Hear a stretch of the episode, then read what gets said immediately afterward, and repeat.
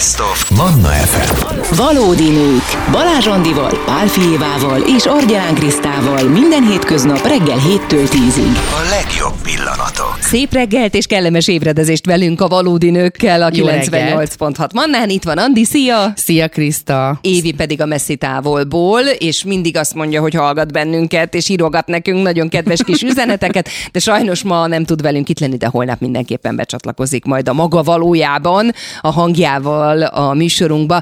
Tehetséggondozás, erről beszélünk ebben az órában. Bizonyám, nagyon fontos dolog szerintem. Nagyon jó időben, nagyon jó ember, szem kell hozzá, hogy felismerjük a tehetségeket, de most már nagyon sok olyan lehetőség van, ahol a gyerekeket lehet fejleszteni.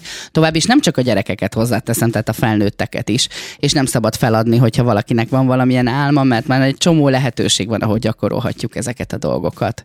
Én meggyőzően mondom ezt, de szerintem te ezzel abszolút egyet fogsz érteni, hogy mindenki tehetséges valamiben. Így van. Biztos. Meg kell találni, hogy mi az. És ez a nagyon-nagyon fontos szülői felelősség is, meg a pedagógus felelőssége is, hogy te ezt mikor tudod megtalálni, ha megtaláltad, mit kezdesz ezzel a kis csírával, ami ott van a gyerekben, és ezt aztán hogy tudod gyönyörű burjánzó növényé nevelni, vagy hát közösen ezt hogy tudjátok kihozni belőle. De az is nagyon érdekes, amit előbb mondtál, hogy sokszor felnőttként derül ki, hogy mi az, ami igazán ö, fontos az ember számára, és mi az, amiben igazán tehetséges. Tehát, hogy léptenyomon bele lehet olyanba is futni, hogy valaki idősebb korában jön rá arra, hogy ez az, amiben igazán tehetséges vagyok. Én nagyon szerencsés vagyok, mert nekem nagyon hamar voltak olyan pedagógusok a környezetemben, akik felismerték, hogy valószínűleg nem fizika tudor leszek, és egy óriási nagy kémikus és matematikus, hanem valószínűleg valami közöm lesz majd a szép magyar beszédhez, illetve a irodalomhoz és történelemhez. Tehát a humán tantárgyak felé kezdtek el engem lögdösni, amivel egyáltalán nem volt semmi baj, mert hogyha ők nincsenek, akkor valószínűleg én sem jövök rá erre. Tehát ez is egy fontos, hogy felismerték bennem azt, hogy reál tantárgyak nem nagyon fognak menni, viszont a humán tantárgyak annál inkább, annál erősebben, annál jobban érdeklődve vetettem bele magam a dologba, úgyhogy én nagyon szerencsés vagyok a pedagógusaink majd tekintve, illetve nagyon-nagyon hálás vagyok Hajdú László tanár úrnak, Gyoma Endrődön tanított engem 7 éven keresztül a középiskolában, mert 7 évig jártam középiskolába, ez egy másik történet, ezt majd elmesélem, de a lényeg, hogy nem buktam meg, tehát hogy 7 évig jártam, és én nagyon hamar rájött arra, hogy túlmutat az én érdeklődésem mondjuk a, a versmondó versenyek, prózamondó versenyek, vagy kazinci versenyeken túl, hanem igenis a színpad az, ami engem nagyon is tudna éltetni.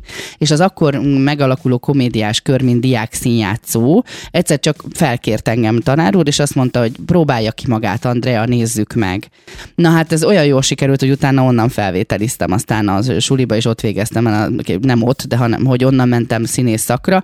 Tehát, hogy az az igazság, hogy ez egy nagyon fontos lépés volt akkor az én életemben, és egy jó döntés a pedagógusaimnak, hogy nem erőltették a, abban a pillanatban, amikor rájöttek, hogy ez nem fog a mateknek kimenni, vagy hát menni fog annyira, mennyire kell, tehát leérettségizek belőle, de például, amikor az érettségi évében, most már elmondhatom, mert eltett 25 év, hogy amikor az érettségi évében voltunk, akkor azt mondta a matematika tanárom, hogy felvették, Andrea? Ugye hát hamarabb volt a felvételi, mint az érettség, és mondtam, hogy tanár úr, szerintem föl.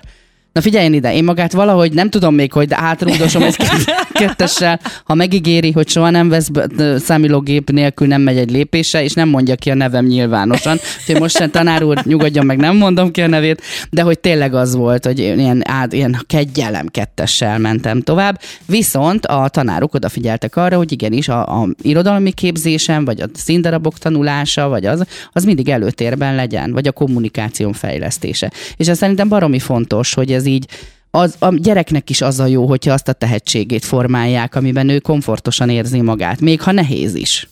És a másik dolog, ami szerintem a pedagógusoknak hatalmas felelőssége, és ezt is nagyon szeretem, ha ilyen példákat hallok, vagy belefutok ilyenbe, hogy az én tárgyamból mondjuk rossz a gyerek. Én vagyok a matek tanár, Andi, hát, na, elég erőteljesen kell rugni arra a, a, a kettes felé, de én értékelem, hogy ő másban jó. Így van. Én megjegyzem azt matek tanárként, hogy a tegnapi kosármeccsen láttam, hogy bedobtál két tök jó három pontost. Vagy megjegyzem azt, hogy gyönyörűen szavaltál az iskolai rendezvényen. Hogy szépen rajzolsz, Hogy szépen, szépen rajzolsz, zenélsz. vagy hogy felléptél a zeneiskolai gálán. Tehát, hogy igenis figyeljen oda arra a gyerekre, mert az a gyerek mit fog mondani? Hát oda teszem magam akkor Laci bácsinak, vagy Tomi bácsinak uh-huh. matekból is egy picikét, mert hogy ő odafigyel rám, akkor én is odafigyelek, nem? Ha, szar, hülye vagyok benne, hülye vagy fiam, mert bezzeg arra megy az energiád, mert bezzeg azt csináltad délután, hogy te zongoráztál, Én azért ezt megkaptam ám, amikor diák színjátszó voltam, akkor Tényleg? meg persze.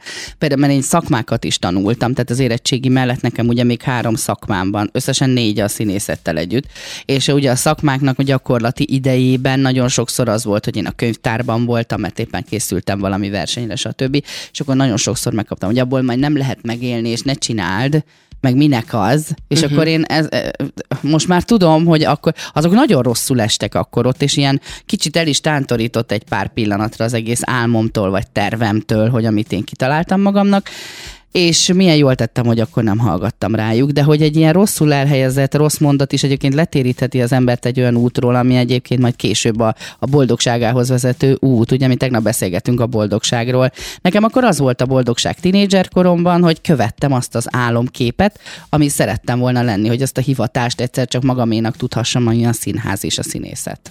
Ez olyan érdekes, mert ugye az, hogy rádiózni fogok, hát az gyerekként így nem volt a fejembe. Tehát, hogy nem, nem az volt bennem, hogy én rádiós szeretnék, hogy balerina szerettem volna lenni, ugye még egész kicsinek, jó nagy kufferral, és utána meg, meg a tanítás, tehát tanárnő, tanár, ez mindig bennem volt. És nagyon sokáig, amikor rádiózni is elkezdtem, az hobbinak tűnt, hogy majd én tanítani fogok, de addig is megkeresem a pénzt arra, hogy mondjuk egyetemre járjak, meg hol lakjak, meg mit tegyek, meg nem tudom mit, tehát hogy így indult.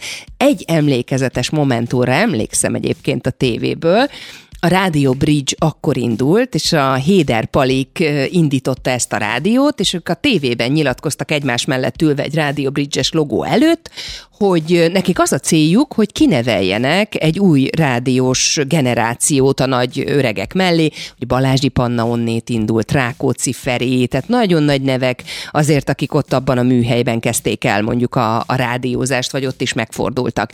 És emlékszem rá, hogy gyerekként ültem a tévé előtt, és azt gondoltam, hogy na, ott szeretnék dolgozni. És aztán összejött, mert hogy én ugye oda mentem dolgozni, és ugye a Palik Laci meg itt a Manna fm most csinálja a Palikék világa by Mannát, minden hétköznap lehet hallani ezt a műsort is. Szóval, hogy mennyire érdekes az élet meg, hogy hozza ezt. Én nem gondoltam azt például, hogy, hogy rádiós leszek, hanem ugye színjátszó, körszavaló verseny, ez a klasszikus út, és akkor úgy kerültem a rádiózás közelébe, hogy hogy egy március 15-i ünnepi műsort hoztunk össze a rádióban, és akkor én ott, ott szavaltam, ez mondom ilyen 95 környéke, vagy, vagy 94, amikor, amikor elkezdődtek az első ilyen kereskedelmi rádiók indulni vidéki városokban is, és akkor Esztergomban volt egy ilyen rádió Esztergom, és akkor oda bementünk egy ilyen ünnepi műsort csinálni, és akkor ott ragadtam, ott valaki fölismert engem, egyébként a Nemere Ilona volt a Nemere István egyik korábbi felesége, ők egy időben ott laktak, és ő dolgozott a rádióban, és ő mondta, hogy maradjak ott mesét olvasni például. És akkor megszeretted annyira, Igen, hogy... Á. igen, igen. És akkor utána mind, mindig ott volt, mindig ott volt, mindig ott volt, és aztán egyszer csak azt vettem észre, hogy hogy még mindig itt vagyok, igen, én is. Kicsit olyanok kezdünk lenni, mint egy ilyen életút interjú, hogy mind a ketten elmondtuk, hogy hogy értünk el oda. Igen, de mondjuk ez is a tehetséggondozás Persze. része, hogy nekünk mind a kettőnknek volt egy olyan személy az életünkben, és volt egy olyan momentum, aki segített fölismerni azt, hogy nekem ez menni fog. Én megpróbáltam a színművészetére felvételizni egyszer, csak azért, hogy ne hagyjam ki, uh-huh. és nehogy azt mondjam, hogy hú, de tudtam belül, hogy én nem vagyok színésznek való. Tehát szeretek szerepelni, szeretek, de hogy én nem vagyok oda való, nekem az nem menne. Minek erőltessem? És, és volt valaki, aki viszont ebbe az irányba tudott vinni, hogy akkor rádiózás, ami szintén valamilyen szinten ugye magamutogatás. Persze, mert az fontos. Az legyen meg. Az mindenképpen legyen meg, igen, igen, igen. Ha már nem ö, tül, tütüben, meg nem a színpadon, akkor valamilyen módon persze legyen meg. Szóval hogy ez egy nagyon összetett téma, de most már akkor térjünk rá a, a szakmai oldalára is, hogy hogyan lehet kiemelni gyerekeket, mi egy pedagógus felelőssége ebben a kérdésben, és lesz szerencsére segítségünk is. Igen, méghozzá a Talent Stúdió művészeti vezetője Csína Gyandi fog velünk beszélni telefonon. Én ismerem őt személyesen, én ebben az iskolában, ez nem titok, én hetedik éve vagyok az oktatói csapat tagja. Nagyon fontosnak tartják ők, de ezt majd az Andi is el fogja mondani, hogy a gyerekeként egyénenként is foglalkozzanak, és külön-külön is, vagy egyben is, csoportonként uh-huh. is. Akkor ezzel jövünk vissza. Nem Így sokára van. életöröm, zene, és aztán tehetséggondozás a folytatásban is itt a valódi nőkben. Mindenképpen tartsanak velünk. Február utolsó napja van, 29-e, ugye szökőév van, úgyhogy nagyon élvezünk ezt kimondani. Ez a Valódi Nők című műsor Andival. Szia! Szia Kriszta, jó reggelt kívánok mindenkinek! És a tehetséggondozás témájában Csé Nagy Andreával, úgyhogy van egy másik Andink is, a Talent Stúdió művészeti vezetője. Szia! Jó reggelt, szépen, Andi. hogy itt vagy. Jó reggelt, sziasztok! Szeretettel köszöntelek benneteket a stúdióban, és a Manna FM minden kedves hallgatóját. Így Aj, de kedves vagy. Na, már jól indul a napunk. Örülök neki. Andrea, mi már itt próbáltuk fejtegetni ezt a tehetség kibontakozás kérdést, és ugye Andival abban megállapodtunk, hogy mindenkiben ott a tehetség, csak meg kell találni, hogy miben jó az az illető. Miért fontos szerinted ennek a, az időbeni felismerése? Hát én azt gondolom, hogy a tehetséggondozás a gyermekeknél szinte a legfontosabb dolog, és ugye mi felnőttek, mint szülők hajlamosak vagyunk arra, hogy igazából a gyakorlati oldalról tekintsünk a gyermekeink jövőjére, hogy majd később minél sikeresebbek legyenek, és a megfelelő anyagi biztonságban élhessenek majd felnőttként. De a gyerekek arra vágynak, hogy megmutathassák magukat, és nem árt, hogyha minden szülő nyitva hagyja a lehetőséget, és figyelemmel fordul a gyermek felé, és hagyja egy kicsit szárnyalni, és támogatja abban, hogy minél több területen kipróbálhassa magát. Úgyhogy ez azért fontos, hogy később ne csak sikeres, hanem valóban boldog felnőttek válhassanak a gyermekekből. Igen, de most a most a 8 éves talent stúdióból vagy te, vagy te ott művészeti Így van, vezető, így van, és en, ott is egy nagyon fontos dolog a gyerekeknek úgymond a kibontása, hogy nem csak egyfelé terelése, hanem így sok, nagyon átfogó az oktatásotok, aminek én is ugye Így része van, vagyok, tehát hogy fura így beszélni róla, tehát hogy tényleg ilyen átfogó az oktatás, így- magamat igen, is kiemelve. Nagyon-nagyon így van, pontosan, hát Andikám, ö, így van, ö, te is kiváló és nívós oktatógárdánk tagja vagy, és így már a Talent Stúdió 8 éve, éppen a napokban ünnepeltük a 8. születésnapunkat, 8 éve foglalkozik tehetséggondozással művészetek terén, és színészek, rendezők, szinkron színészek, neves média szakemberek azok, akik gyakorlatilag segítik a gyermekeket abban, hogy, hogy ö, ha nálunk ö, képzésen vesznek részt, akkor rájöjjenek arra, hogy mire képesek, önbizalmat szerezzenek, és mindenki belátja utólag, hogy minden pillanata megéri annak, amit egy ilyen helyet tölt, ahol nem csak a megmérettetésekre készülnek fel, hanem önmagukat is megismerik. Mm, Nagyon sokrétű ez a tapasztalat, amit nálunk szerezhetnek, hiszen nem csak a szinkronizálás terén, ugye mi alapvetően a szinkron színész utánpótlással foglalkozunk, hiszen a szinkron stúdiók, mint tudjuk, a gyermekszínészekkel és a gyermekszinkron hangokat folyamatosan keresik, hiszen a gyermekek felnőnek, de de emellett rengeteg olyan diákunk van, aki későbbiekben ügyvéd, orvos, pedagógus, média szakember lesz, és sokan azt választják, hogy a háttérmunkákba vesznek részt, rendezők lesznek, és azokat a képességeket, amiket születéstől magunk kal hordozunk és hozzuk, azokat itt nagyon szépen készségé fejleszthetik, és megtalálhatják a saját hangukat, megismerhetik önmagukat, és tényleg ehhez ö, kiváló szakmai gárda társul, akik mindenben támogatják őket. Egy kis család vagyunk, én azt szoktam mondani, és hát ha szabad ilyen frázisokkal élni, ugye mi arra törekszünk, hogy nem halat adunk a gyermekek kezébe, hanem megtanítjuk őket halászni, tehát megtanítjuk nekik, hogy hogy boldoguljanak ebben a világban, ami nagyon fontos. Hát én nagyon örülök, hogy ennek a csapatnak a részes lehetek, ennek a családnak, és én is segíthetek a horgászat megtanításában, ahogy mondtad. és Igen. tényleg nagyon fontos szerintem minden szempontból azt, hogy amikor ott megjelennek nálatok is a gyerekek, akkor nem mindenki válik szinkron színészé, viszont kap valami olyan van. pluszt, amit én, én vagyok rá a tanúja ennek az egésznek, hogy évekkel korábban, tehát hogy volt, van olyan tanítványom, akit nyolc éve nem láttam, mert akkor találkoztam vele, és most összefutok vele egy teljesen random kereskedelmi televízióban ott jön velem szembe, és kérdezem, hogy te mit keresel itt? És azt mondja, hogy ó, hát ezt nem fogod elinni, de hogy én ott a talentben jöttem rá, hogy egyébként nekem nagyon való a kommunikáció. És hát, hogy ez milyen fontos. Ö, bocsánat, hogy a szavatokba vágok, de pont ezt akartam, Andrea, megkérdezni tőled, hogy a gyerekek, akik mondjuk ö, a környezetedben vannak, és akik oda kerülnek, ők érzik, ösztönösen tudják azt, hogy mi az, amiben ők jók lennének, csak valahogy nem, nem kap még ez teret, vagy nektek ebben Ebben is kell segíteni, hogy ezt a magot megtalálják magukban. Hát ez igazából én úgy tapasztalom, hogy a gyermekeknél is kétfelé oszlik. Van, amikor a gyerekek saját maguk érzik ezt, és a szülőt noszogatják, hogy jöjjenek el, és, és hagy tanulhassanak ilyen dolgokat, mert érzik és tudják, nagyon öntudatosak, hogy, hogy ők jók ebben, hogy ők, ők tisztán beszélnek, hogy érdekli őket a művészet, és akkor a szülőt kell meggyőzni arról gyakorlatilag így idézőjelben, hogy, hogy valóban érdemes ezzel foglalkozni. Tehát vannak ilyen nagyon nagyon-nagyon öntudatos gyerekek is, akikkel találkozunk, és erre egy kis sztori csak, hogy az egyik ilyen kis vizsga alkalmával az egyik kislány azt mondta, mikor megkérdeztük, hogy hát hogy érzed, miben változtál, hogy hogy alakult, és akkor elmondta, hogy miben változott, és hogy miért jött ide, arról is szoktunk beszélgetni, és akkor elmondta, hogy ja, hát én tudtam, hogy nagyon jó vagyok, anyáiknak kellett ezt elmondani, és őket kellett meggyőzni. Tulajdonképpen én azért jöttem, hogy ők ezt lássák. Én ez az egyik fele. A másik felénél pedig talán a szülő jobban figyel, és látja, hogy van a gyermeknek valami érzéke hozzá, vagy otthon produkálja magát, vagy bárhol, és próbálja egy olyan helyre integrálni, ahol kibontakozhat, ahol magabiztosabb lehet, ahol, ahol meg, tényleg így megtalálhatja a, a saját hangját, és megtanulhatja azokat a dolgokat, ugye szakemberektől, akár a beszédtechnikát, akár a, a mindenféle színészi alapképzést, vagy az önbizalmát esetleg egy kicsit támogatni kell, nem is kicsit sok esetben, amitől ő valójában ki tud majd bontakozni. Úgyhogy ez ilyen, ez is, meg az is van, mindenféle gyermekkel szoktunk találkozni. Nagyon sok olyan diákkal találkozom későbbiekben, ugye akik régen még vagy akár tanítványaim voltak, és mindenki egyöntetően azt mondja, hogy neki nagyon abban segített nagyon sokat az iskola, vagy az, hogy ő vele külön foglalkoztak, bármere is indult el, abban, hogy ő maga biztosabban áll, áll most a lábán.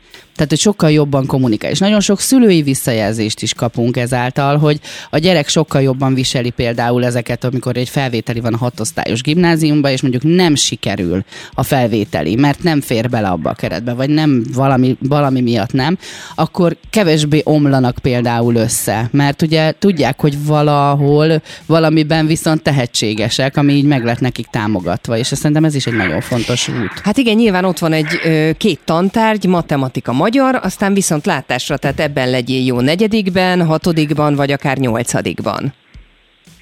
Uh, igen, igen, én is ezt látom, és itt most Andit hagy dicsérjem szembe, mert az ő egyik uh, uh, foglalkozása, illetve a legcsodálatosabb leg, dolog, amit ő nyújt a gyermekeknek, az, hogy megerősíti őket, és felkészíti őket arra is, hogy hogy kezeljenek ilyen helyzeteket. Ez pont igazából az ő, szakterü, ő szakterülete, szakterülete is nálunk, úgyhogy sőt nyáron még külön erre egy tábor is épül, amit egyedül ő tart, és ez csodálatosan szokott végződni. Tavaly megmondom őszintén, hogy bár én hozzá vagyok szokva nyilván a könnyes dolgokhoz, de az ő előadásukat, amit egy hét után előadtak, igen, csak könnyes szemmel néztük végig, hogy micsoda fejlődésen mentek keresztül, akár csak egy hét alatt is a gyermekek, és valóban így van, hogy a, a, a, mi azt mondjuk, hogy soha ne adják fel. Tehát ha tisztában vannak a képességeikkel, akkor azért harcolni kell, dolgozni kell, küzdeni kell, menni kell előre, és bizony ezek a gyerekek érvényesülnek a szakmában, vagy a saját választott területükön, már csak azzal is, hogy az önbizalmuk több lesz, már csak azzal is, ahogy mondtátok, hogy a, a feleletük a felvételinél kezelni tudja, ha fölvezik, akkor azt, hogyha nem, akkor megy tovább. Ez egy olyan nagy támogatás pszichésen is a gyermekeknek, amit itt kapnak, amit szerintem kevés helyen kapnak meg, mert nincs idő az iskolában erre, hiszen, ahogy mondtátok, matek magyar, meg a tananyag rengeteg, a pedagógusok fáradtak, nyilván amit tudnak, megtesznek, de itt ezt szinte elsősorban tekintjük ezt, hogy a tehetséggondozásnak ez egy, ez egy fantasztikusan erős alapja és ez, ez, ez nagyon sokat számít, bármilyen szakmába mennek aztán tovább az életben. Mi a helyzet akkor, hogyha rossz vágányon van egy gyerek? Vagy a szülő, vagy ő gondol rosszat, és nem ott van, uh-huh. ahol neki lennie kéne. Ezt hogy lehet vele közölni? Vagy ezzel például ti ilyen szituációval mennyire gyakran találkoztok, mit tudtok vele kezdeni?